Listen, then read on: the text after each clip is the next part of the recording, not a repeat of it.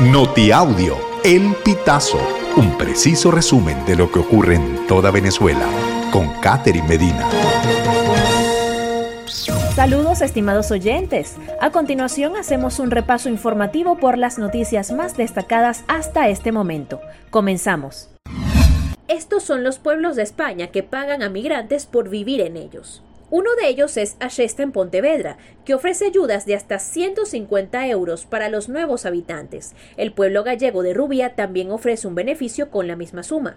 Sin embargo, el destino más atractivo desde el punto de vista económico podría ser Griegos, en la provincia de Teruel. El gobierno de este pueblo ofrece exoneración de vivienda por hasta tres meses, para luego pagar una renta mensual de 225 euros al mes. Los nuevos residentes pueden recibir un bono de hasta 50 euros si se tienen hijos en edad escolar.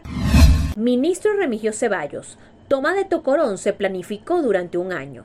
El ministro refirió además que hay averiguaciones abiertas y que se aplicará la ley a funcionarios colaboradores y cómplices, una vez que se determinen las respectivas responsabilidades penales.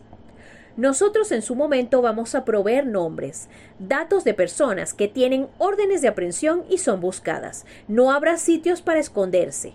Tenemos a más de 60 individuos identificados, pertenecientes a una gran banda criminal, que se movían por todas partes del país. En Venezuela no hay criminales invencibles. Nadie puede con la fuerza del Estado, destacó el ministro. Nicolás Maduro tiene seis meses sin nombrar a Tariq El Aizami. Una fuente del oficialismo solicitó la reserva de su identidad para este reportaje y comentó al pitazo lo siguiente.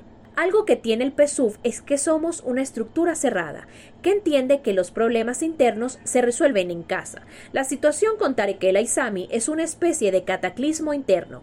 Es por ello que el silencio ha servido para tranquilizar a muchos, para que se retome la normalidad, concentrarnos en el proceso electoral y dar respuesta a las bases, aseguró la fuente.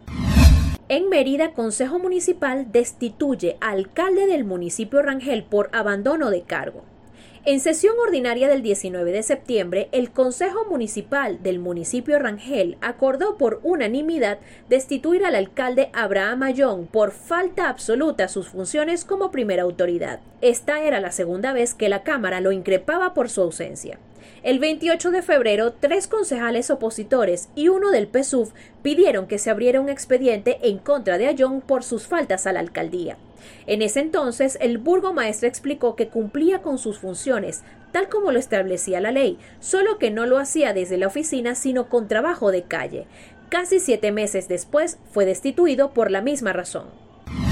Caracas y al menos nueve estados sufrieron fallas eléctricas este 21 de septiembre.